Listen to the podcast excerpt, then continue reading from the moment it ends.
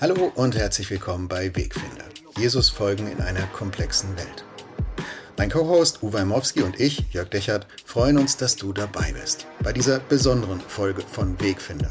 Denn dies ist eine Aufzeichnung unserer ersten Live-Recording-Session, die wir vor digitalem Publikum aufgenommen haben. In dieser Recording-Session haben wir über den Kirchentag gesprochen, die Zukunft von Kirche in Deutschland, die größten Spannungsfelder unserer bisherigen geistlichen Reise und warum es immer noch keine Wegfinderfolge zu Fragen nach sexueller Orientierung und sexueller Identität gibt. Und so einiges mehr. Eben all das, was unser Publikum bei der Live-Recording-Session an Fragen eingebracht hat. Wenn du Themenvorschläge hast oder Kritik, wir freuen uns auf deine E-Mail an wegfinder.erf.de.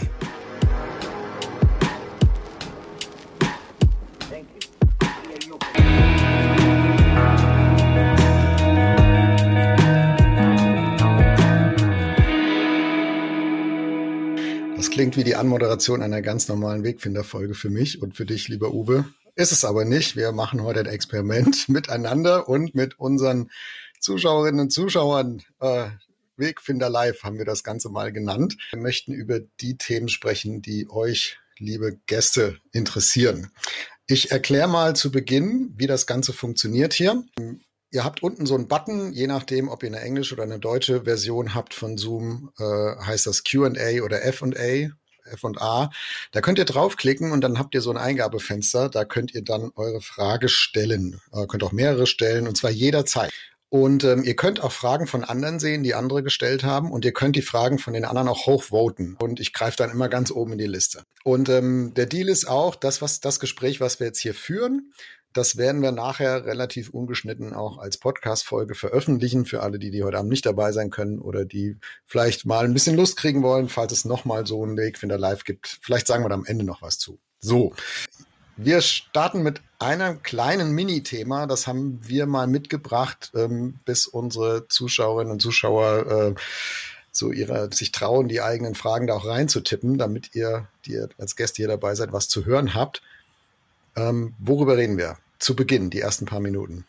Wir dachten, wir reden mal über den Kirchentag, weil der ist ja gerade in aller Munde und Leute waren da. Warst du da, Jörg? Ich war dieses Jahr nicht dabei, nein. Also der ERF ich, war mit einem Team vor Ort, aber ich nicht. Ja, ich war zwar auch nur einen Tag da, aber immerhin, ich war einen Tag da.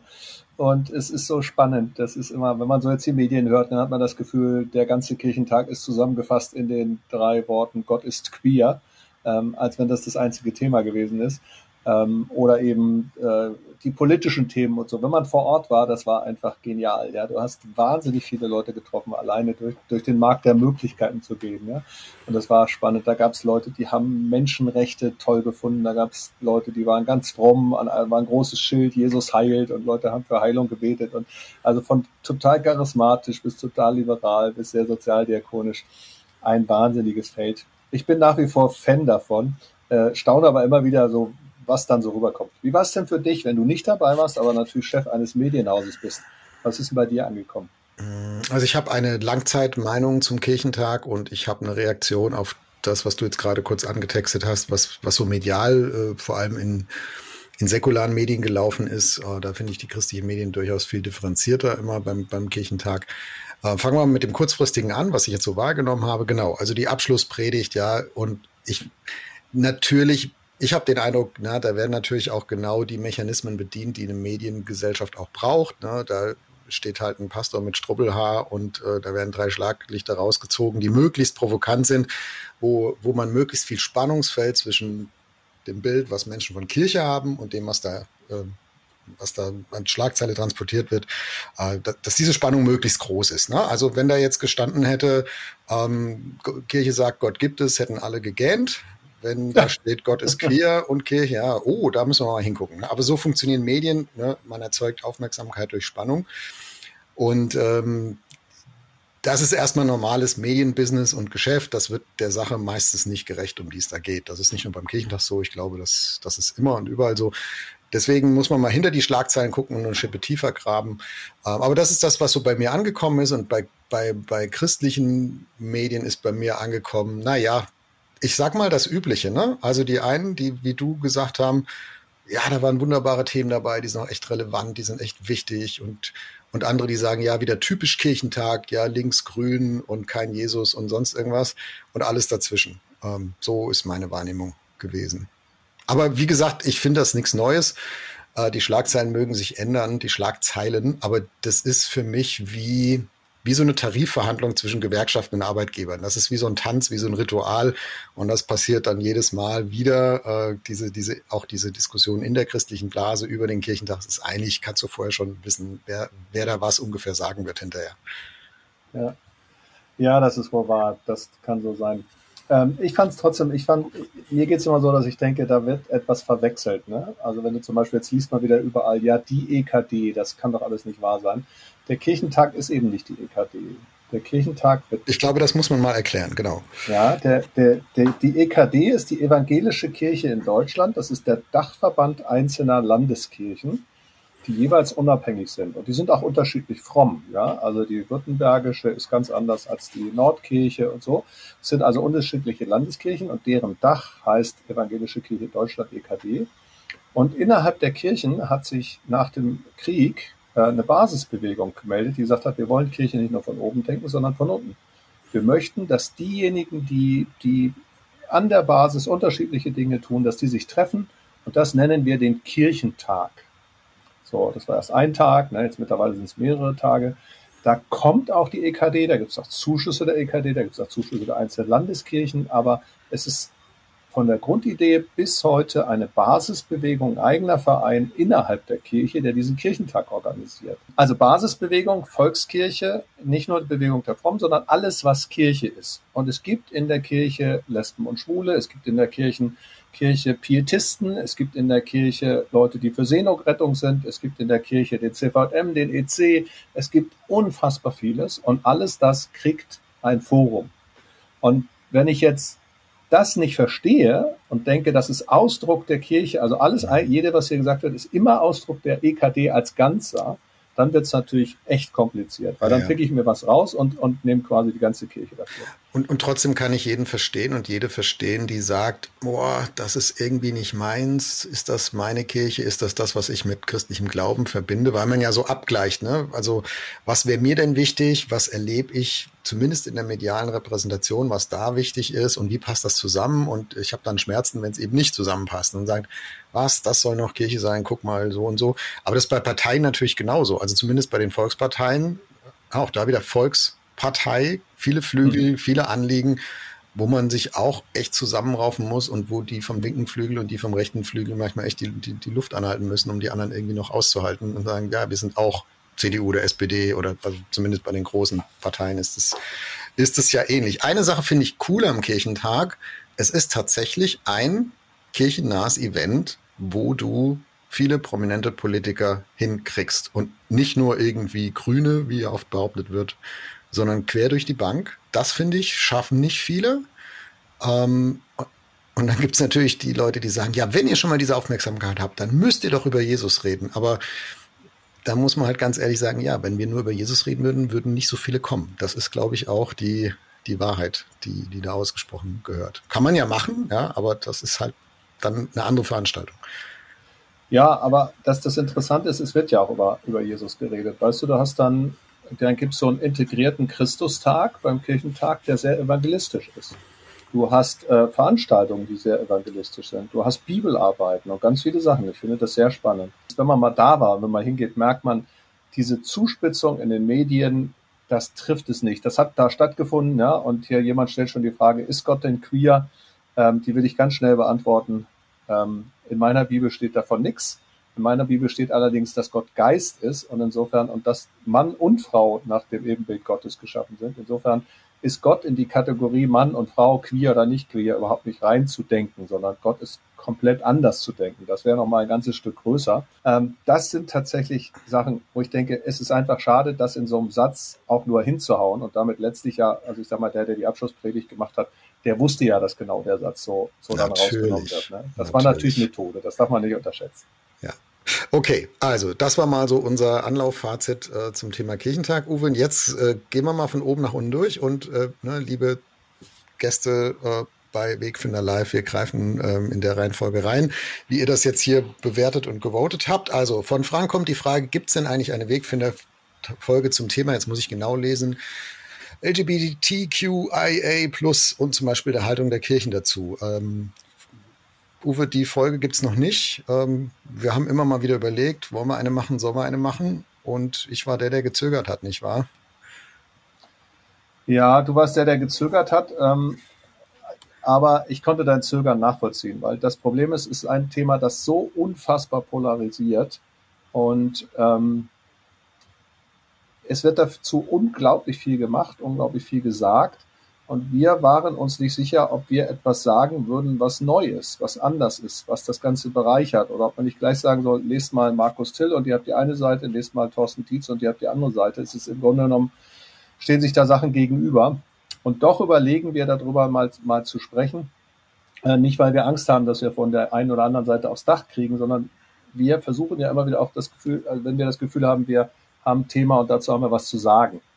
Aber wir haben es nicht, aufgeho wir nicht aufgehoben, wir haben es aufgeschoben. Und mich interessiert halt der Mechanismus, der da eigentlich läuft. Ähm, weil das ist ein klassisches Beispiel, hochpolarisiertes äh, Spannungsfeld. Und ich behaupte mal, 80 Prozent der Menschen, die dazu sich öffentlich äußern, die tun das nicht, um Verständnis zu erzielen beim Gegenüber, sondern um sich zu positionieren. Mhm. Und 80 Prozent der Menschen, also ich will hier nicht für dich, Frank, äh, sprechen, aber vielleicht bist du die 20 Prozent, aber 80 Prozent der Menschen, die da eine Frage stellen, Fragen suchen auch nicht Verstehen, sondern Positionierung. Und die fragen eigentlich eine Positionierung ab. Also erlebe ich im ERF-Alltag ganz oft, war die erste Frage, die ich als Vorstandsvorsitzender einer Live-Radiosendung gekriegt hat, ne, wie steht der ERF zu dem Thema Homosexualität? So, da ging es nicht um Verstehen. Da ging es auch nicht um Lernen, da ging es auch nicht um sich verständigen, sondern da ging es einfach nur um Loyalität abfragen. Ja, bist du auf meiner Seite oder bist du auf der Gegenseite? So, das Spiel spiele ich nicht mit. Und mhm. äh, bei diesem Spiel gewinnt niemand, außer denen, die polarisieren. Und das bin ich nicht. Und das sind wir beide auch mit dem Wegfinder-Podcast ganz bewusst nicht. Und deswegen ähm, tun wir uns da so ein bisschen schwer ne? mit, dieser, mit dieser Frage, sollen wir dazu eine Folge machen? Weil wenn, müssten wir einen Weg finden, wie das eben nicht eine Polarisierung bedient und nachher die eine Hälfte sagt, wir wussten es schon immer, die sind, sehen das so wie ich und die andere Hälfte sagt, wir wussten es schon immer, die sehen das, die sind gegen mich. Ja? Also das, das hilft doch keinem, das bringt doch nichts. Und das hilft Betroffenen schon gerade gar nicht.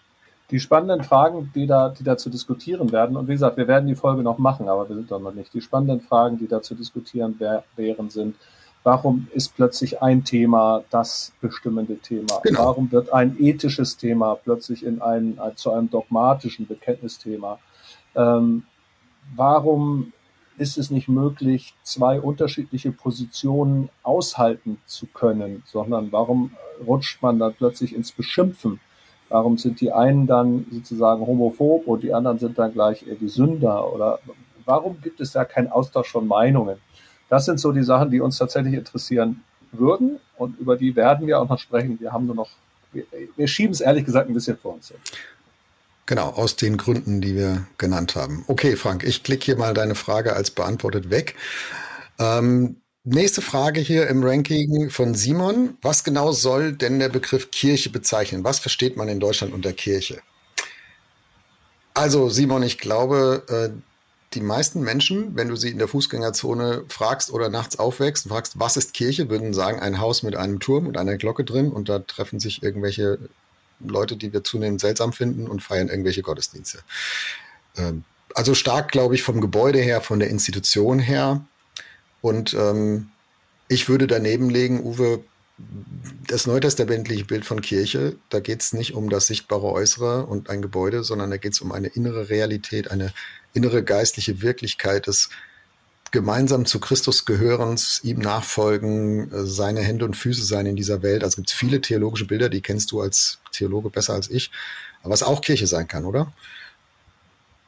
Ja, also du hast mit beiden recht. Wenn wir, wenn wir tatsächlich jetzt mal ins Neue Testament gucken, dann gibt es zum einen den, den Tempel und das Leben um den Tempel herum. Und als der Tempel zerstört wurde, ist an die Stelle für das geistliche Leben ist die Synagoge getreten. Die gab es vorher schon. Die Synagoge auf Hebräisch Knesset, Ha-Knesset, so wie das Parlament. Ähm, das war das Haus, in dem man sich versammelt hat, in dem örtliche, also einfach Gemeinschaftssachen geregelt worden. Da haben die Ältesten getagt, da gab es Kinderstunden, also alles das Gemeinschaftsleben. Da konnte ein Markt sein, da konnte, konnte ein Frauenkreis sich treffen. Und dann war der Tempel zerstört, also hat man in der Diaspora sowieso schon geistliches Leben da gehabt, die Tora-Rolle gelesen und jetzt ist das geistliche Leben ganz in diese Häuser gegangen. Und insofern ist das, was wir heute uns unter Kirche als Gebäude vorstellen, also ein Ort, an dem ganz viel lebt, indem ihre Mitglieder sowohl Gottesdienste feiern als auch alle möglichen anderen, von Frauenkreise über Posaunenchöre, über alles das sozusagen ist Ausdruck von Kirche, wie man sie sozusagen als Ort verstanden hat. Und so ist Kirche in Deutschland eben auch, auch definiert. Ne? Es gibt ja richtig Religionsgemeinschaft des öffentlichen Rechts, ein eigener Rechtsstatus und so. Äh, was du als zweites angesprochen hast, Jörg, da, da kommt tatsächlich das Wort eigentlich her, nämlich der Begriff Ekklesia, Ekklesia auf Griechisch, das heißt die Herausgerufenen. Heraus, ex und dann äh, äh, Kletos, äh, gerufen. Und dieser Gedanke ist der, dass Jesus bestimmte Menschen gerufen hat in die Nachfolge, herausgerufen aus der Welt, die folgen ihm und die sind seine Gemeinde, seine Ekklesia, seine Kirche. Insofern gibt es den Kirchenbegriff einmal ganz formell, der hat auch durchaus eine biblische Tradition durch die Synagoge und eine geschichtliche Tradition. Und es gibt den Kirchenbegriff geistlich, da gehören zur Kirche Jesu diejenigen, die ihm nachfolgen, die an ihn glauben. Jetzt muss man darüber nicht definieren, aber in der Kirchengeschichte war das meistens, dass man sagt, okay, das sind diejenigen, die getauft sind. Kann man jetzt über Taufe reden, wer dazu gehört, aber faktisch ist sozusagen die Gemeinschaft der Gläubigen oder die Gemeinschaft der Getauften in unterschiedlichen Tauftraditionen ähm, als Nachfolger von Jesus. Diese, diese zwei, zwei Dinge und die gehen halt manchmal quer. Also beim Kirchentag zum Beispiel ist der Kirchentag bezieht sich auf das erste Bild. Alles, was in der Kirche stattfindet. Das kann auch der Hegelkreis sein, das kann auch die Protestgruppe äh, gegen Recht sein. Also alles, was in der Kirche stattfindet. Und dann erwartet man aber, dass es quasi der Kirchentag ein Tag der Gläubigen ist. Aber da ist sozusagen die Organisationsform und mit denen, die wirklich Jesus nachfolgen wollen, eben nicht identisch, sondern das sind zwei, die haben eine Schnittmenge, eine große, die sind aber nicht identisch. Mhm. Wenn ich dir so zuhöre, finde ich noch, also entsteht bei mir noch so ein Gedanke, ich glaube, jeder von uns, die wir jetzt hier dabei sind, diese Podcast-Folge hören, ähm, hat ein Bild von Kirche, wie Kirche sein sollte. Und dieses Bild hat vielleicht unschärfe Ränder, aber es gibt eine Grenze, wo man sagt, außerhalb dessen, das kann ich mir nicht vorstellen, dass das Kirche ist oder dass Kirche so auch ist. Äh, und dieses Bild, was du hast und was ich habe, was jeder von uns in sich trägt, ne, mit diesen unschärfen Rändern, das ist aber geprägt von einer eigenen Erfahrungswelt, wie wir es halt kennen. Auch von einer eigenen Theologie, wie wir es halt kennen. Und du warst viel in der Welt unterwegs, Uwe, ne? hast, hast auch Christenkirche in anderen Ländern gesehen und besucht. Ähm, wenn man jetzt einen Kirchenhistoriker fragen würde, einen Kirchengeschichtler, ne, der uns nochmal 2000 Jahre zurückspulen kann und sagen, guck mal, äh, das war auch früher mal so und mal so und mal ganz anders, dann würde, glaube ich, dieses Bild nochmal so ein bisschen aufweichen. Und dann würden wir merken, das, was wir heute so als nah empfinden beim Begriff Kirche, und so muss es doch sein, das ist schon, da sind wir einfach in einer ganz definierten, besonderen Position auf diesem Zeitstrahl im Jahr 2023 in Deutschland. Das ist aber nicht repräsentativ für alle 2000 Jahre und für die ganze Welt. Also das find, will ich einfach nochmal sagen. Deswegen mhm. finde ich es wichtig, auch mal andere Kirchengemeinschaften, Gemeinden kennenzulernen in anderen Ländern und sich damit mal zu beschäftigen, wie war das denn früher? Oder auch damit zu beschäftigen, wohin geht denn die Reise? Wie wird das vielleicht mal später werden. Wir kommen jetzt gleich in der nächsten Frage aufs Thema KI. Ne? Also da, da, Kirche ist ja nicht fertig, es entwickelt sich ja weiter. Also das finde ich wichtig. Es ist ein, wir können hier eine Definition geben, aber ich glaube, das, was wir emotional damit verbinden, ist ein sehr eng gefasstes Ding, was wir halt aus unserer eigenen Erfahrung und Theologie heraus kennen. Aber die, die Wirklichkeit ist doch deutlich breiter als das. Gut, äh, es gibt so ein paar Fragen hier äh, zum ERF, die stelle ich erstmal zurück, weil das ist hier der Wegfinder-Podcast und nicht die äh, Antwortstunde vom ERF-Vorstandsvorsitzenden. Ähm, ich will die Fragen nicht wegbiegen. Martin kommt vielleicht nachher. Gucken wir mal, wie wir Zeit haben, aber wir nehmen mal die Wegfinder-Fragen vorne weg. Ähm, KI hatten wir gerade schon von Simon dem Zweiten hätte ich fast gesagt, einem anderen Simon die Frage. Auf dem Kirchentag wurde ein komplett KI-generierter Gottesdienst durchgeführt. War mit Sicherheit noch rudimentär. Könnte das ein Teil zukünftiger Seelsorge und auch Möglichkeit effizienter Produktion sein? Also Gottesdienstproduktion meinst du wahrscheinlich, Simon. Uwe, wie siehst du das? Kirche und KI? Über KI haben wir eine eigene Folge gemacht. Die die vorletzte, genau. Jetzt ziehen wir das mal zusammen. Ja, ist, also wenn ich das richtig sehe, sind da zwei Fragen drin. Und bei der einen würde ich sagen nein, bei der anderen auf jeden Fall. Ich fange mit dem Nein an. Äh, Seelsorge geht für mich KI-mäßig äh, überhaupt nicht. Also es ist natürlich auch die Frage, was versteht man unter Seelsorge? Seelsorge ist einerseits menschliche Zuwendung, Dasein bei Leuten, mit ihnen auf dem Weg sein, sie verstehen, ihnen zuhören, ihnen Nähe spenden, ihnen Sakramente spenden, für sie beten, sie mit Öl salben. Alles das ist Seelsorge. Und diesen Teil kann KI nicht ersetzen. Also das ist sogar, halte ich für unmenschlich, das zu tun. Der andere Teil, äh, effiziente Produktion auf jeden Fall. Also schon jetzt ist es so, dass, dass manchmal denkst, also es gibt Pfarrer, bei denen sagst du, ja, die machen sich das Leben leicht, die googeln nur irgendwie eine, eine Predigt, aber bei manchen sagst du, hätten sie mal lieber gegoogelt, statt irgendwie was, äh, dann wären sie vielleicht auf eine Andacht von jemand anderem gekommen. Also ich glaube, dass KI helfen kann, schneller an Informationen zu kommen, äh, gute, solide, valide äh, Formulierungen auch mal hinzukriegen, wenn man jemand ist, dem das nicht so leicht fällt. Ähm, dann ringsherum die ganze Frage nach, wie, wie kann so ein Gesamtzusammenhang sein? Welche Lieder können gut dazu passen? Welche Gebete können dazu passen? Ich glaube, da kann KI eine riesen Arbeitserleichterung sein und die Qualität vielleicht sogar nach oben schrauben. Insofern Seelsorge würde ich sagen, nein. Effiziente Produktion auf jeden Fall. Ich bin da so ein bisschen zwiegespalten. Also ich verstehe, was du sagst und ich empfinde das genauso wie du. Äh, alles, also Kirche, christliche Gemeinschaft ist für mich auch der Arm auf der Schulter, ist das Verständnisvolle in die Augen schauen, ist die, ist eine Mensch zu Mensch, ein Mensch zu Mensch Mut zusprechen, ein, vielleicht auch mal ermahnen, ein Beten miteinander, ein Segnen. Man kann das natürlich alles irgendwie technisieren, ritualisieren, digitalisieren, KI-isieren, ist das überhaupt ein Wort? Ähm, das kann man alles tun. Ähm, ich glaube aber, dass das nicht mehr das Gleiche ist. Und zwar nicht nur, weil es eine fremde Form ist, sondern weil dabei etwas verloren geht, was Gott in unsere Geschöpflichkeit reingelegt hat. Also der, also Bonhoeffer hat, hat vom Christus im anderen gesprochen, ne? Und wenn das andere aber eine KI ist, dann ist da äh, kein Christus drin. Äh, mhm. weil, weil Gott nun mal seinen Odem in Menschen reingegeben hat und nicht in, äh, in, in Computer und in Software. Äh, von daher hätte ich da auch einen theologischen Schluck auf an der Stelle. Das ist die eine Seite. Die andere ist, glaube ich, wir werden uns noch wundern, was alles gehen wird äh, und passieren wird. Das war eigentlich schon immer so. Also immer, wenn wir über Technik reden, ne, es gab auch mal eine Zeit, da haben die Leute gesagt, Gottesdienst im Radio, das geht ja überhaupt nicht. Oder im Fernsehen. Ne? Sünde. Also mein, mein Vorvorgänger im ERF-Vorstandsvorsitzender Horst Marquardt, der hat mir noch Briefe gezeigt, wo Leute ihm vorgeworfen haben, ja, er würde Satan einladen in die Wohnzimmer, weil er äh, christliche Sendungen im Fernsehen machen würde und so.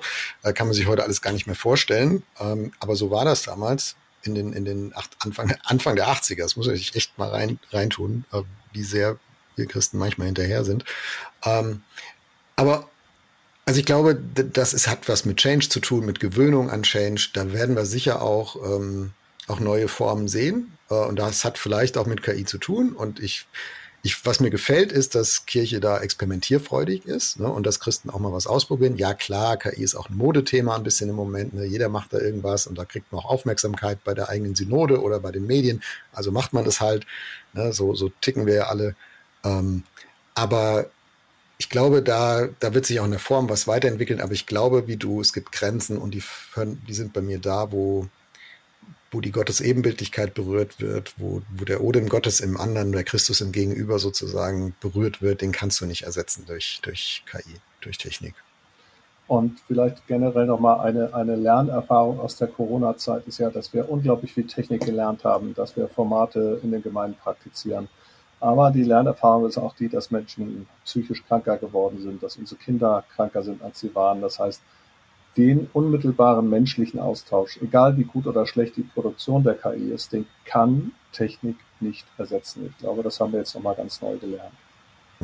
Ich greife mal die nächste solche Frage raus von Iris, die schreibt, ich habe den Abschlussgottesdienst des Kirchentages, nochmal Kirchentag, im Netz gesehen. Was mir gefallen hat, die Pantomime zum Thema Zeit und die klare Positionierung zum Thema Flüchtlinge. Jesus war auch Flüchtling. Kirche sollte wieder zu den Menschen gehen. Ist jetzt keine Frage, aber du arbeitest jetzt für Tierfund. Ich glaube, zum Thema Jesus und Flüchtlinge hast du eine Emotion, Uwe, oder? Ja, die habe ich. Aber die fängt schon viel früher an. Meine Mutter war Flüchtling aus Litauen. Und ich habe mein ganzes Leben lang Fluchtgeschichten gehört. Ja, ich habe äh, erlebt, was das heißt, mit einer Mutter aufzuwachsen, die schwer traumatisiert ist, weil sie als Kind vergewaltigt wurde, weil sie ihre Heimat verloren hat und so weiter. Insofern war ich, als ich dann Christ wurde, sowieso sensibilisiert für das Thema. Das ist ja oft so, ne? dass man die eigene Geschichte mitbringt und dann die Texte auch liest.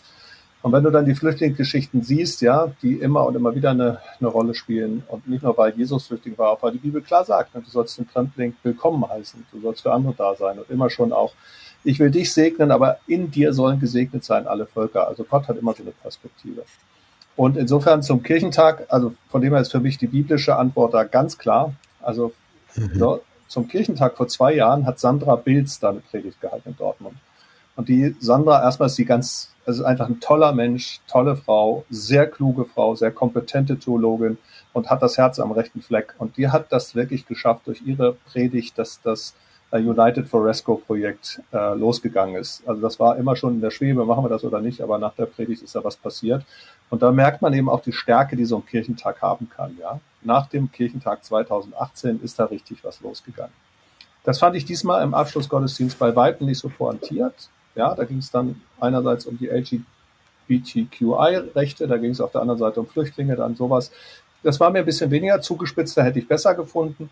Aber ja, Flüchtlinge hat Gott am Herzen, sich um Flüchtlinge zu kümmern, ist auch total wichtig. Und jetzt kommt der eigentliche Punkt. Das Wesentliche ist aber, dass wir nicht nur die mhm. Not des einzelnen Flüchtlings sehen, sondern dass wir die Strukturen verstehen, dass wir in den Herkunftsländern helfen, dass wir gucken, wie Integration in Deutschland funktioniert, damit nicht noch mehr Leute auf die Straße gehen und gegen Flüchtlinge sind. Also ich meine, das Thema ist richtig vielfältig. Ein Christ lässt niemand ertrinken. Punkt. Aber ein Christ ist hoffentlich auch klug genug, um zu sagen, welche Strukturen braucht es im Inland und im Ausland, damit wir das wirklich bewältigen können. Das ist ja ein Punkt, über den wir in unserem Podcast bei vielen Folgen immer mal wieder stolpern, ne? dass wir sagen, es gibt so eine Individualethik, es gibt eine Einzelbetrachtung ich und mein Jesus und die Welt und die anderen Menschen und wie gehe ich damit um. Und es gibt eine systemische Betrachtung und, und beides, beides muss irgendwie zusammenkommen. Also wenn ich ähm, barmherzig mit, mit Bettlern in der Fußgängerzone bin, ist das toll. Es braucht aber auch die systemische Lösung, wie bekämpft man Armut in einer Gesellschaft und soziale Verwahrlosung und so weiter. Mhm. Und umgekehrt, ne, wenn ich mich nur um die systemische Geschichte kümmere und eigentlich mein, mein Herz davon völlig unbewegt und ich bin hier der Eiskalte, dem das alles scheißegal ist, auf Deutsch gesagt, dann ist auch keinem gedient. Also es, es braucht immer diese beiden Facetten, das Systemische und das Persönliche und dann wird's glaubwürdig und dann wird's auch schlagkräftig. Mhm. Also dann, glaube ich, können Christinnen und Christen auch in dieser Welt echt was ausrichten und was bewegen. Ich, ich bleib noch mal kurz da, weil du es angesprochen hast. Also ich bin seit 1. Mai äh, geschäftsführender Vorstand von Tierfund Deutschland. Und eins der Projekte, die wir für das Bundesministerium für wirtschaftliche Zusammenarbeit durchführen, ist ein Projekt im Südsudan. Und da sind da ist richtig ein Dorf zerschlagen worden. Die Leute sind geflüchtet. Äh, mehrere tausend Leute sind also bei, durch Bürgerkrieg und sind, sind nach Äthiopien geflüchtet. Jetzt kommen die wieder zurück. Und das ist total spannend. Wir sind damit beauftragt, dafür darüber nachzudenken, was brauchen die denn? Also die brauchen Wasser, die brauchen Essen, die brauchen Jobs, die brauchen Sicherheit, die brauchen aber auch Gemeinderäte, die brauchen äh, Peace-Building im Sinne von Leute von Muslime, Christen und andere animistische Leute sitzen an einem Tisch und reden darüber, wie sie den nächsten Krieg vermeiden können, indem sie von vornherein miteinander zusammensitzen. Äh, die brauchen Frauenrechte, müssen gestärkt werden und so weiter. Und das ist total spannend, weil ich das so zum ersten Mal miterlebe, quasi von Null auf sowas mal aufzubauen.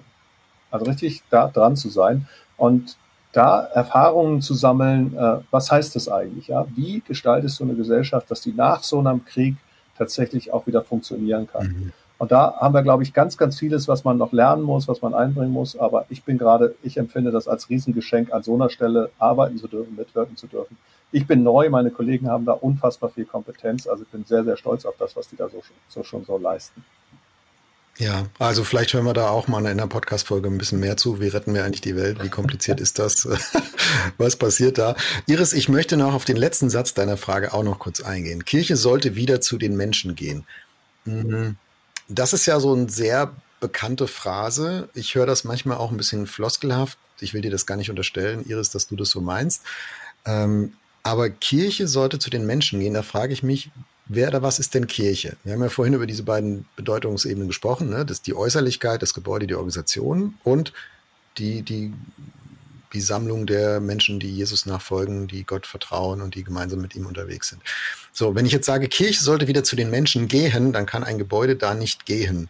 Also Kirche sind ja auch Menschen. Also ne, ähm, die, diese, diese Phrase, diese Floskel, da höre ich oft so einen Gegensatz. Auf links steht die Kirche und rechts stehen die Menschen und jetzt muss ich die Kirche nach rechts auf die Menschen zubewegen. Ist jetzt nicht politisch gemeint, sondern ähm, ne, also einfach nur als, als Gegenüber. Und ich sage, hey, in der Kirche sind doch auch Menschen. Es würde mal damit anfangen, dass wir in unseren Kirchen und Gemeinden ähm, vielleicht ein bisschen authentischer und ehrlicher mit unserem eigenen Menschsein umgehen und sagen, hier sind meine Zweifel, hier sind meine Probleme ähm, und das teile ich mit dir, wenn du willst. Äh, ich lade dich ein, sei Teil davon. Äh, und ich, also ich muss da nicht gehen. Ähm, ich verstehe, ich verstehe natürlich, was mit dieser Floskel gemeint ist, nämlich sich nicht äh, einfach dahin zu setzen und sagen, ja, wir warten mal, bis die Leute kommen und wenn sie nicht kommen, ist halt ihr Problem. Ähm, das, das, das verstehe ich und da bin ich auch ganz dabei. Aber ich würde, würde das umwandeln wollen. Die, dieses Kirche sollte wieder zu den Menschen gehen und sagen, ja, Kirche sollte das, wir, wir, die wir Kirche sind, sollten das integrierter sehen und sagen, wir sind auch Menschen, wir haben auch Probleme. Wir sitzen bei ganz vielen persönlichen und gesellschaftlichen Fragen alle in einem Boot, wenn wir ganz ehrlich sind. Ich glaube aber, dass Christinnen und Christen eine Ressource haben in Jesus, die ähm, die Menschen nicht haben können, die Jesus nicht nachfolgen und die zu teilen und die zu öffnen und damit ehrlich umzugehen, ich glaube, da wäre schon viel gewonnen.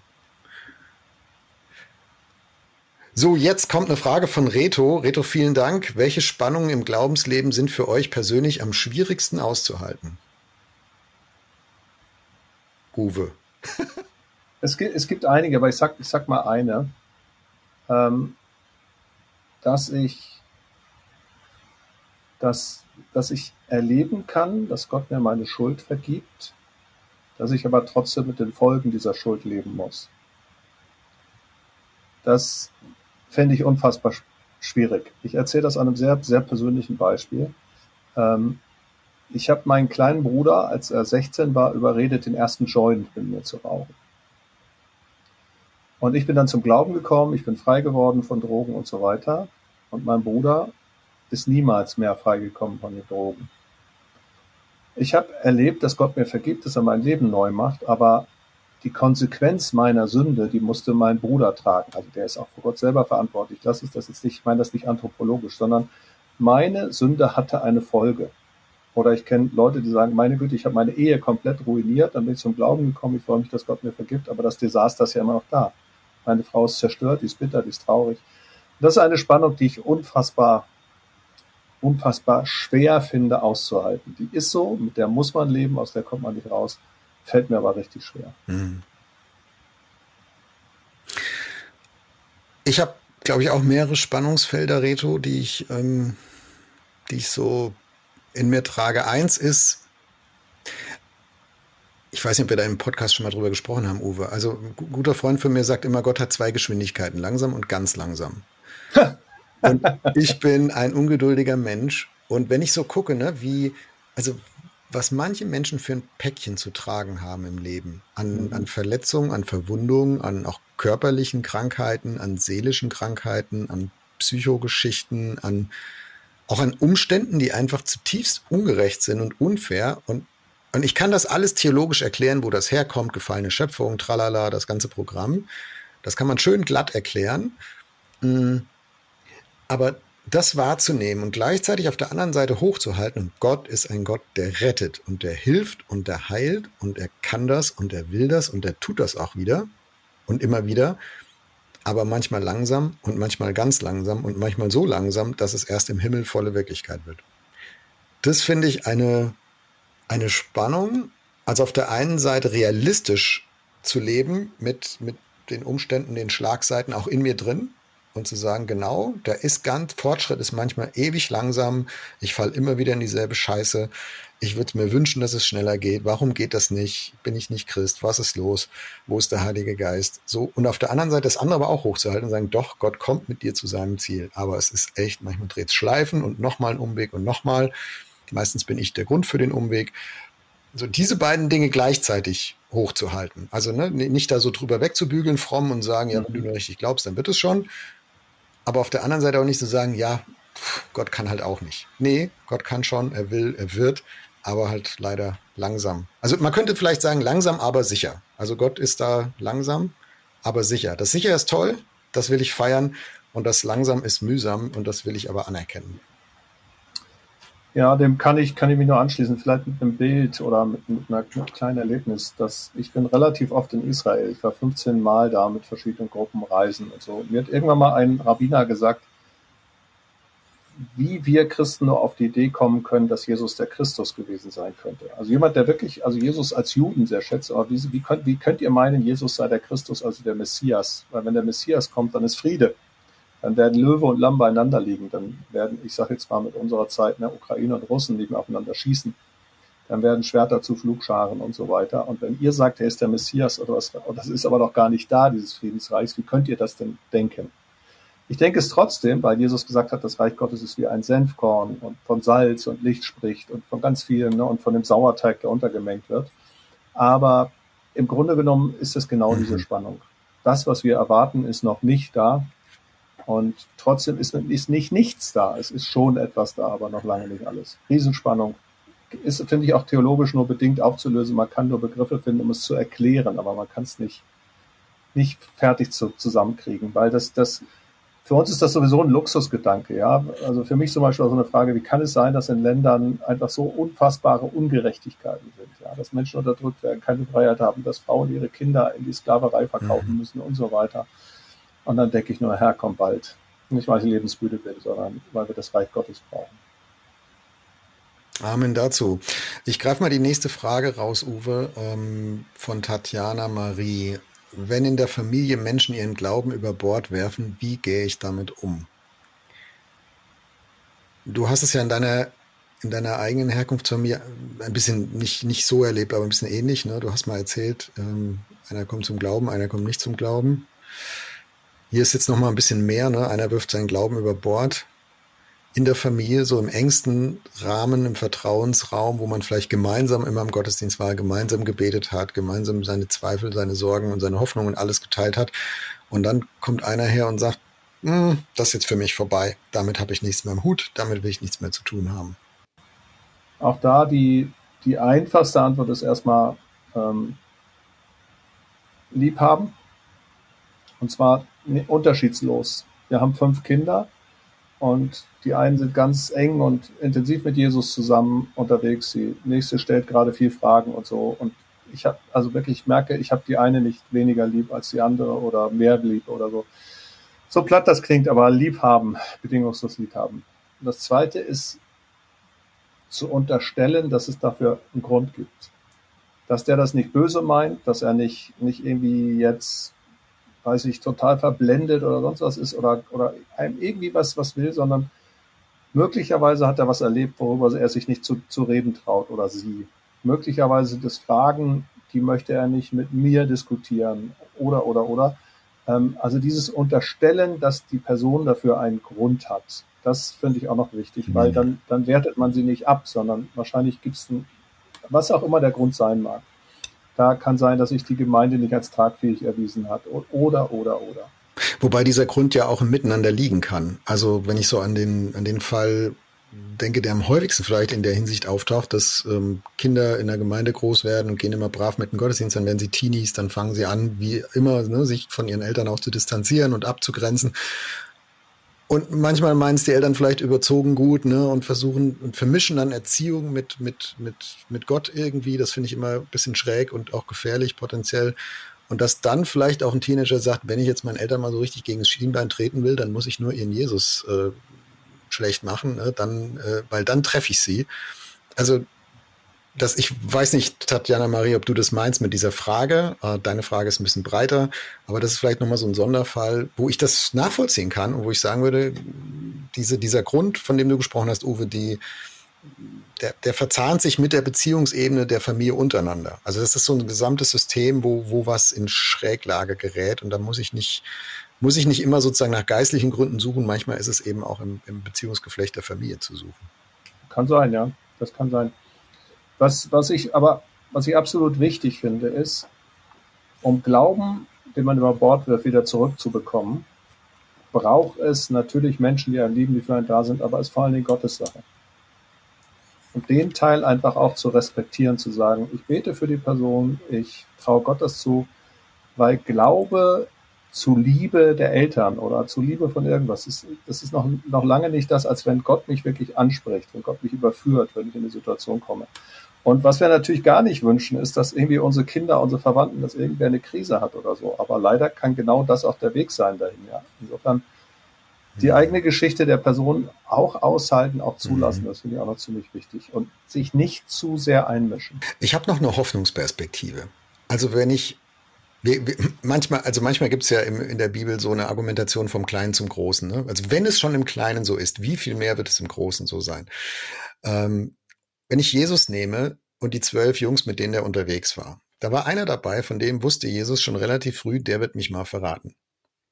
Da war einer dabei, von dem wusste Jesus, der wird mich mal verleugnen. Da waren viele dabei, von denen wusste Jesus, sag mal, so richtig glauben tun die nicht, oder? Also hatte, hatte sie oft ja konfrontiert und sagt, wo ist euer Glaube? Ihr Kleingläubigen, glaubt ihr immer noch nicht? So, das waren die Jungs, mit denen er unterwegs war. Und er hat sie nicht losgelassen. Er hat einen Judas nicht losgelassen, bis zum letzten möglichen Moment nicht. Er hat mit ihm noch das Abendmahl zusammen gefeiert. Er hat einen Petrus nicht losgelassen, sondern ihn wieder auf langen Umwegen und durch viele Tränen durch wieder an Bord geholt, an, an Land gezogen sozusagen. Im wahrsten Sinne des Wortes, Johannes 21, an Land gezogen.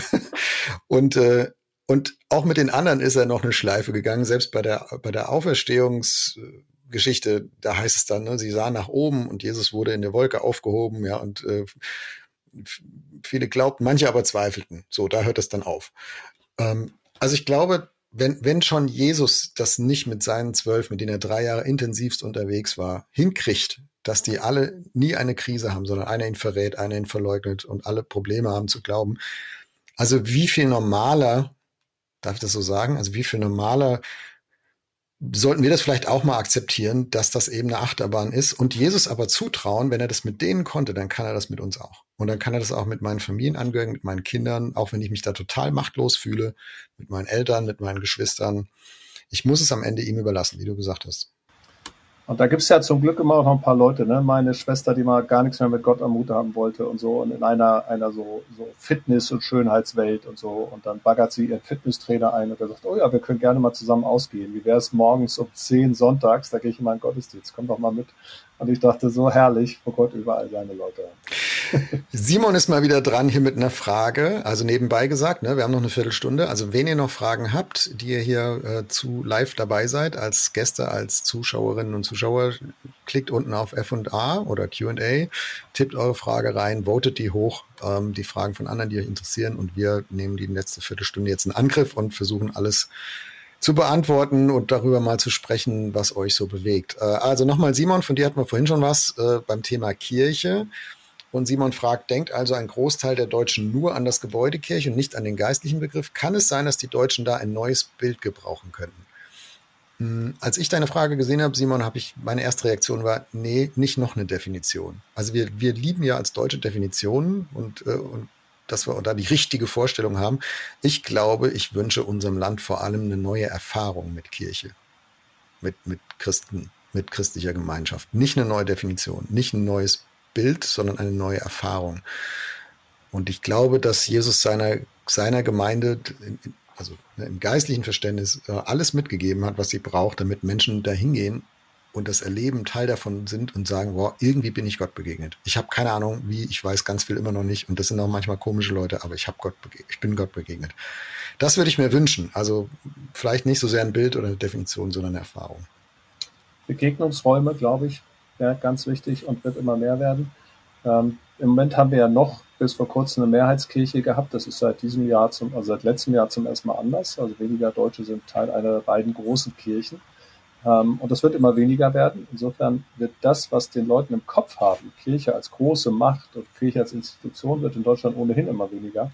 Und insofern glaube ich, wäre ganz wichtig, und nicht eine Definitionsfrage, sondern schlicht und ergreifend Angebot von Hauskreisen über alles Mögliche, Spielnachmittage und so weiter. Kirche wird ganz viel mit Begegnung zu tun haben müssen. Und da, wo Menschen Menschen begegnen und eine Option haben, in einem Stadtkloster, wie auch immer, ihrem Gott zu begegnen, da wird Kirche sich ereignen. Ich glaube, das ist der entscheidende mhm. Punkt.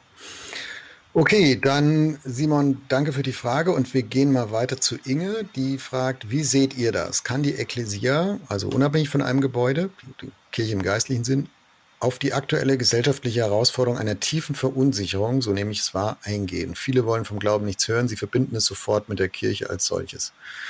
Steckt viel drin in dieser Frage, vielleicht dröseln wir es ein bisschen auseinander, Uwe. Ähm, Atmosphäre einer tiefen Verunsicherung. Und Teilst du das? Und die zweite Frage wäre dann, kann Kirche darauf eingehen? Hat sie eine Chance dazu? Und wie?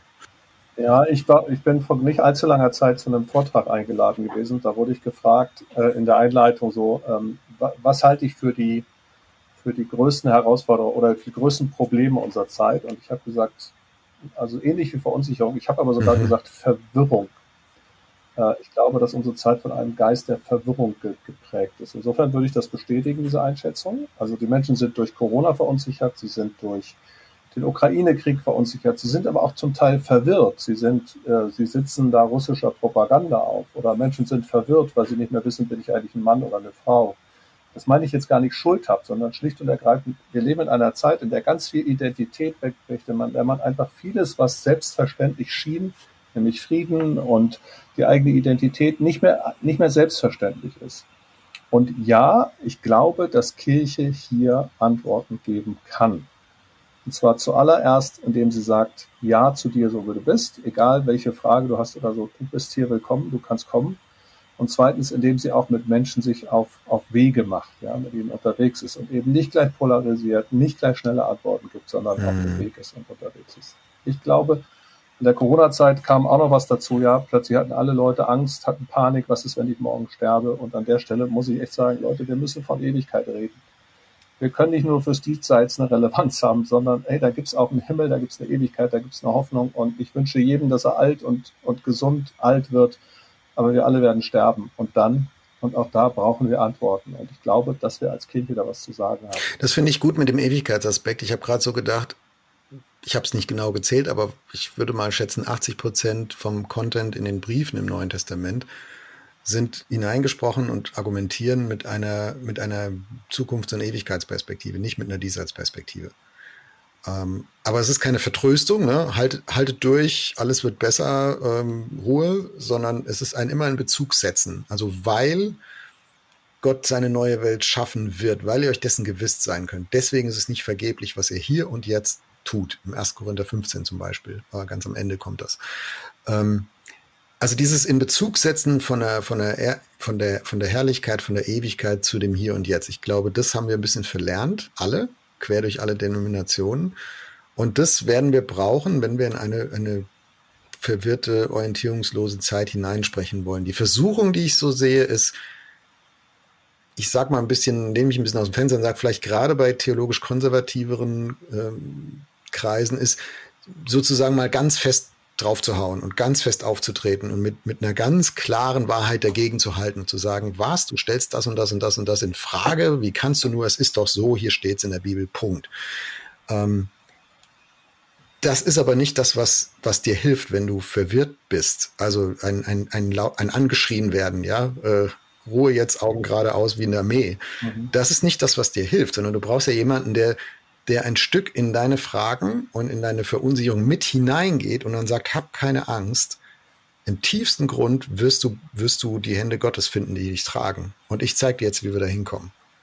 Und nicht praktisch gegenhalten und zu sagen, ne, also ist alles böse, alle Relativierung, alle Dekonstruktion, alles Postmoderne, das ist alles vom Teufel. Wir müssen hier so richtig gegenhalten und dann haben wir diese Probleme nicht, äh, das, das geht nicht. Also du musst mit den Menschen ja den inneren Weg gehen, auf dem sie schon sind und dann kannst du, dann kannst du auch zu den, zu den ewigen Gewissheiten kommen, aber du musst diesen Weg schon mit, mit einschlagen. Und das, finde ich, passiert noch äh, zu wenig an dieser Stelle. Ist vielleicht auch nochmal eine eigene Folge, Uwe. Postmoderne Dekonstruktion, großes Feld, tiefes Fass.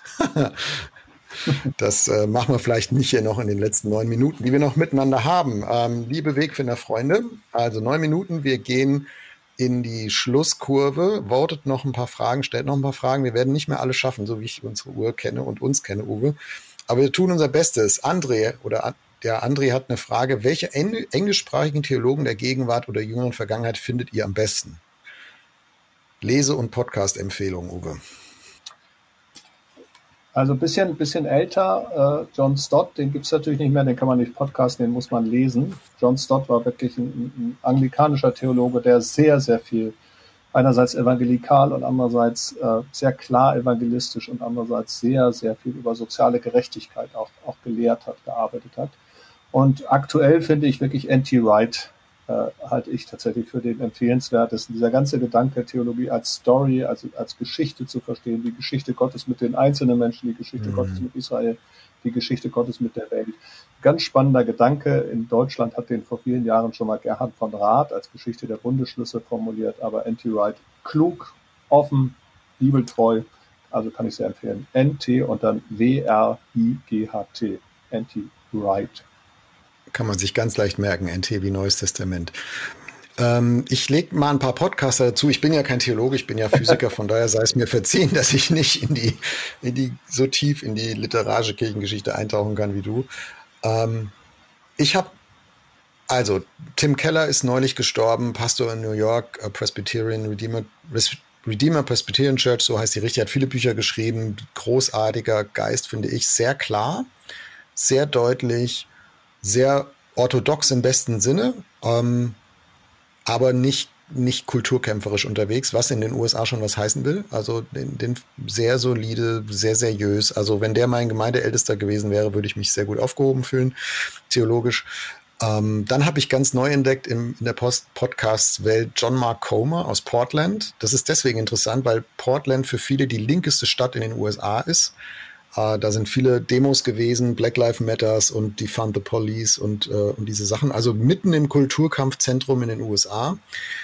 Äh, und er ist Pastor von, ähm, von der Gemeinde da und ähm, ich finde, der hat eine sehr gute Art, die Themen aufzugreifen, also auch Klimawandel, soziale Gerechtigkeit und so weiter, aber sie sehr ja fast schon konservativ theologisch auszulegen. Also nicht dagegen zu halten, sondern genau das, was ich vorhin meinte, ne? so mit da reinzugehen und zu sagen, so und jetzt, jetzt denken wir da mal zusammen. Und äh, sehr reflektiert. Ich finde auch, er tut etwas, was englischsprachige, also zumindest die Amis, äh, vielleicht oft manchmal nicht so machen. Ne? So, sie geht in den Kontext rein und pickt sich nicht so ein paar Verse und draußen erzählt eine tolle Story. Das auch. Also äh, finde ich einen ganz charmanten Mix. Ähm, André, den kannst du dir vielleicht einfach mal ausprobieren. Den finde ich ganz gut.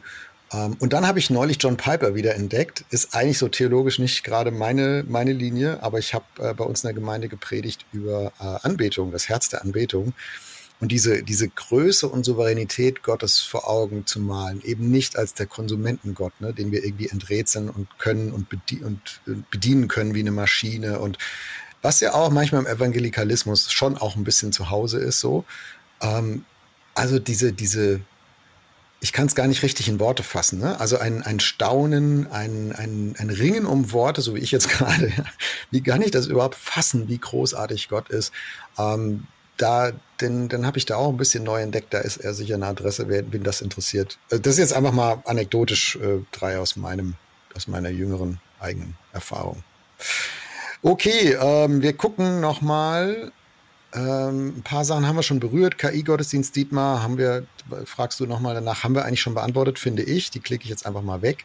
Ne? Also Herzgefühl, wir haben vorhin über ähm, Christus im Anderen gesprochen und die, ähm, die Mensch-zu-Mensch-Begegnung und so weiter. Ähm, so, jetzt sagt Iris, du hast, du warst die, wie vorhin gesagt hat, die Kirche sollte mehr zu den Menschen gehen. Jetzt hast du es nochmal präzisiert und schreibst, mit Kirche sollte zu den Menschen gehen, meinte ich Musik auf öffentlichen Plätzen, Kirchencafé, äh, vor der Kirche, Spielnachmittag, so war es damals in der DDR. Ich glaube, Uwe, das hast du vorhin ja auch ein bisschen beschrieben, wenn ich es richtig weiß. Ne? Bin ich ganz dafür, genau. Du hast so ein bisschen gesagt, dass du hast es ja ein bisschen äh, ähm, beantwortet, auch mit der Kritik, aber an der Stelle rausgeben. Sofort. Sind wir, glaube ich, auch beide dafür. Ja. Ja, dann gibt es ein paar Wünsche hier von Martin. Wir sollen dieses Format wiederholen. Ähm, wir würden mal sagen, wenn ihr das nochmal wollt, schreibt uns doch an wegfinder.erf.de und sagt uns, warum ihr das nochmal haben wollt und macht ein bisschen Werbung dafür. Und wenn es genug von euch wollen, dann tun wir es vielleicht nochmal. Also wir binden ja, euch ja. mit ein, ja, einfach nur mal im Chat wünschen reicht nicht. Schreibt uns eine E-Mail, wegfinder.erf.de. Sagt uns, warum euch das gefällt. Und ähm, dann gucken wir mal, was da so an Response kommt von euch vielleicht auch von den Leuten, die nachher das als normalen Podcast nochmal nachhören. Ähm, und wenn da eine Reihe von euch sagt, ja genau, das finden wir gut, dann äh, werden wir das nochmal machen. So, jetzt haben wir noch vier Minuten und die gehören der letzten Frage von Simon. Also wir haben zwei Simons heute Abend hier gehabt. Äh, das ist einer von den beiden. In der Schweiz gibt es eine große Partei namens SP. Ich vermute, du meinst die SVP. Äh, diese Partei sitzt, oder? ich bin kein Schweizer. Äh, diese Partei setzt sich für eine soziale Gesellschaft ein und hat viele gute Ansätze. Gleichzeitig sind sie jedoch oft und sehr drastisch gegen viele christliche Werte. Zum Beispiel sind sie für Abtreibung und einige weitere. Wie steht ihr zu so einem Verhalten? Einerseits für soziale Gerechtigkeit, andererseits gegen christliche und biblische Werte. Finde ich eine super Frage und ich glaube, haben wir in Deutschland auch die Kombi, oder? Klar, aber die haben wir in die eine und die andere Richtung. Also mir hat mal jemand gesagt, wie kann man als Christ in eine Partei eintreten, da muss ich ja immer Kompromisse machen. Und ich gesagt, ganz genau, das ist der Punkt. Also die muss, Kompromisse musste ich das erste Mal machen, als ich geheiratet habe. Ähm, also Kompromisse machst du im Leben ja immer. Äh, das ist das eine. Aber das andere ist, eine Partei ist eben keine Kirche. Eine Partei ist eine Gruppe, die bestimmte politische Interessen vertritt. Ähm, in den Volksparteien ist es relativ einfach noch, weil du da auch deine Nischen findest. In den, in den Klientelparteien, sag ich mal, oder in den Themenparteien ein bisschen schwieriger. Aber die Entscheidung muss zum Schluss sein, was ist mir wichtiger? In keiner Partei wird es alles geben, da wird nie das ganze Evangelium sein, aber was ist mir wichtiger? Was liegt mir total auf dem Herzen? Dass ich sagen kann, für mich ist das Entscheidende der Schutz der Ungeborenen, dann kann ich in dieser Partei nicht sein. Wenn ich sage, für mich ist das Entscheidende, dass wir endlich soziale Gerechtigkeit hinkriegen, dann kann ich in dieser Partei sein. Und dann kann ich ja zu denen gehören, die das, was bisher Schlagseite hat, was zu wenig da ist, das kann ich ja einbringen. Ich bin Mitglied einer mhm. Partei, da habe ich für ein paar Themen gestanden, für die stand die Partei eher nicht aber ich. Also habe ich dafür gekämpft, dass diese Themen auch eine Rolle spielen. Das wäre so eine Antwort. Ich würde dann noch daneben legen, ähm, das ist nicht nur Parteien nie, in Parteien nicht immer zu haben oder nie zu haben, dass sich das total deckt mit dem, wie ich die Prioritäten der Bibel sehe. Das ist auch in Gemeinden nicht zu kriegen. Also Simon, wenn du, wenn du so, wenn du mal für dich aufschreiben würdest, also hier sind die, du hast es ja genannt, biblischen Werte. Ne? Also hier, hier ist die Liste hier sind die 10, 20, 30, keine Ahnung, wie viel du aufschreiben würdest, ne? 30, sagen wir mal, biblischen Werte. Und jetzt würdest du mal von Gemeinde zu Gemeinde ziehen und überall mal nicht nur die Predigten anhören, sondern da Mitglied werden und mitleben und mit denen arbeiten und da eintauchen und das alles dir mal angucken, dann würdest du, glaube ich, bei keiner einzigen von diesen Gemeinden sagen, ich mache genau 30 Haken in der Liste und keinen einzigen mehr.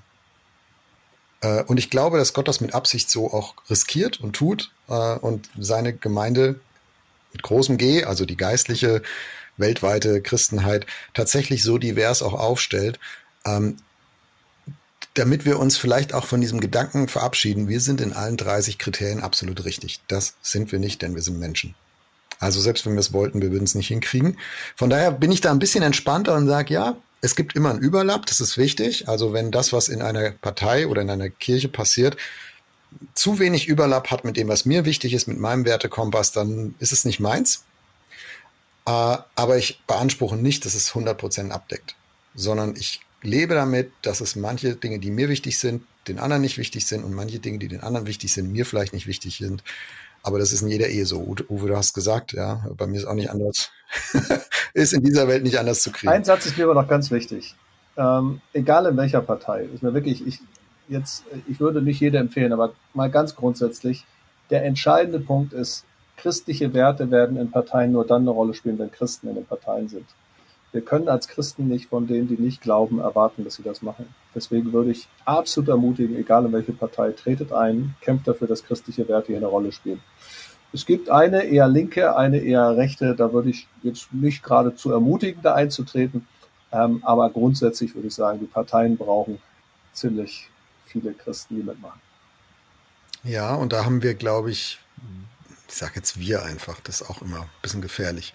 Da haben vielleicht auch gerade fromme Christen Menschen manchmal zu viel Berührungsängste und zu viel den Eindruck, das ist ja alles Pfui und das ist Kompromiss und das ist Welt und das ist komisch und böse und da muss ich mit anderen an einem Strang ziehen. Lasst euch nicht unter ein Joch spannen, schreibt Paulus, das mache ich nicht. Äh, aber dann kriegen wir halt auch die Politik, die wir kriegen. Also dann darf man, sich eigentlich auch nicht beschweren und sagen, wie, wie übel ist das alles. Nee, genau, wie du sagst, ne? Dann heißt halt mit reingehen und mit Kompromissen auch leben lernen, aber auch gute Kompromisse mit, mit erringen vielleicht. Ja. Das ist immer beide Seiten der Medaille. Gut, Uwe, wir kommen wie immer in unserem Podcast zu einer Schlussfrage. Was nimmst du mit aus diesem Abend? Ist vielleicht jetzt ein bisschen schwieriger als sonst, weil wir haben so viele verschiedene Themen gehabt, die unsere Gäste uns hier reingespielt haben. Vielen Dank euch dafür, die ihr dabei wart, die ihr aktiv mitgemacht habt. Uh, Uwe, was nimmst du mit aus diesem Gesprächsverlauf heute? Also erstmal, wie schnell die Zeit vergeht, wenn so viele Leute Fragen stellen. Ganz klasse. Super. Vielen Dank, dass ihr dabei wart. Und ich merke, dass es total wirklich gut ist, im Gespräch zu sein, dass es gut ist, ähm, ja, einfach im Austausch zu sein. Und ich merke, Jörg und ich bereiten uns ja vor und reden über Dinge, wir kennen uns jetzt. Jörg, ich merke, dass wir zwei immer noch sich ergänzende, finde ich, und einander guttunende Antworten geben, selbst wenn wir spontan gefragt werden. Also ich nehme mit, mit dir bleibe ich noch ein bisschen am Podcast. Was nehme ich mit, Uwe? Ähm, ich merke, dass dieses sich ergänzen und differenziert draufgucken Zeit braucht, die du nicht hast, wenn du ein Frage-Antwort-Spiel machst. Also wir, ich glaube, heute war es, ich habe es ein bisschen als Gratwarnung empfunden. Ne? Wir wollten auf alle eure Fragen eingehen, äh, liebe Gäste. Ich hoffe, das hat einigermaßen geklappt. Aber gleichzeitig, je mehr man das in so einen Antwortmodus kommt, umso weniger ist es oft differenziert, tiefgründig. Also ich selber merke, ich muss solche Antworten und Themen auch im Dialog entdecken. Also es reicht nicht, dass ich sage, was in mir ist und dann kommt das nächste, sondern Uwe, ne, wir beide, wir, wir reden ja, wir denken ja auch manchmal beim Reden in unserem Podcast. Und ich glaube, so entstehen aber auch neue Ideen, neue Horizonte, neue Perspektiven, indem man sich auseinandersetzt äh, mit anderen Menschen, mit Christus im anderen, um nochmal Bonhoeffer, Bonhoeffer geht immer, ja, um Bonhoeffer nochmal zu zitieren. Äh, und das entsteht aber nur da und das braucht Zeit. Und vielleicht ist das die Krankheit unserer Zeit, ähm, dass wir so schnelllebig geworden sind und auch so isoliert in unseren Blasen und wo wir so denken, wie alle um uns herum denken, auch in unseren Gemeinden und so in unserer Position, dass wir da so voneinander auch isoliert sind, dass dieser Dialog nicht mehr Raum hat, nicht mehr Zeit hat und dass dadurch aber auch der Erkenntnisgewinn und der Horizonterweiterung keinen Raum, keine Zeit mehr haben. Das ist eine Erkenntnis, die ich heute mitnehme. Also, ja, kann ich nachvollziehen. Wenn ich jetzt mal in die Rückmeldungsspalte gucke, dann sind zum Glück ganz viele da, die haben das nicht so eng geführt empfunden, sondern zum Glück trotzdem auch noch ganz gut. Wir danken euch. Schön, dass, schön, dass ihr dabei wart. Und ich hoffe, dass Wegfinder als Podcast euch, die ihr das hört, ähm, dafür einen Raum gibt. Und wir laden euch herzlich ein. Ähm, abonniert Wegfinder als Podcast, liked es, schreibt uns eine Rezi, wo auch immer euer Podcast-Portal ist. Das hilft uns einfach, dass noch viele andere auch unseren Podcast entdecken. Und ähm, schreibt uns mal an wegfinder.ef.de, ob ihr so eine Live-Veranstaltung nochmal wollt. Ähm, und wenn genug von euch schreiben, dann, Uwe, ne, sind wir positiv gestimmt. Uwe, vielen Dank fürs Gespräch. Und tschüss, tschüss an alle, die ihr dabei wart. Vielen Dank, habt einen coolen Abend. Macht's gut. Das war Wegfinder. Jesus folgen in einer komplexen Welt. Was nimmst du mit aus dieser Folge? Schreib uns gerne eine E-Mail an wegfinder.erf.de. Und wenn es dir gefallen hat, empfehle uns deinen Freunden weiter. Wegfinder ist ein Podcast von ERF der Sinnsender. Mehr Podcasts von uns findest du unter erf.de slash podcasts und natürlich bei Apple, Google oder Spotify.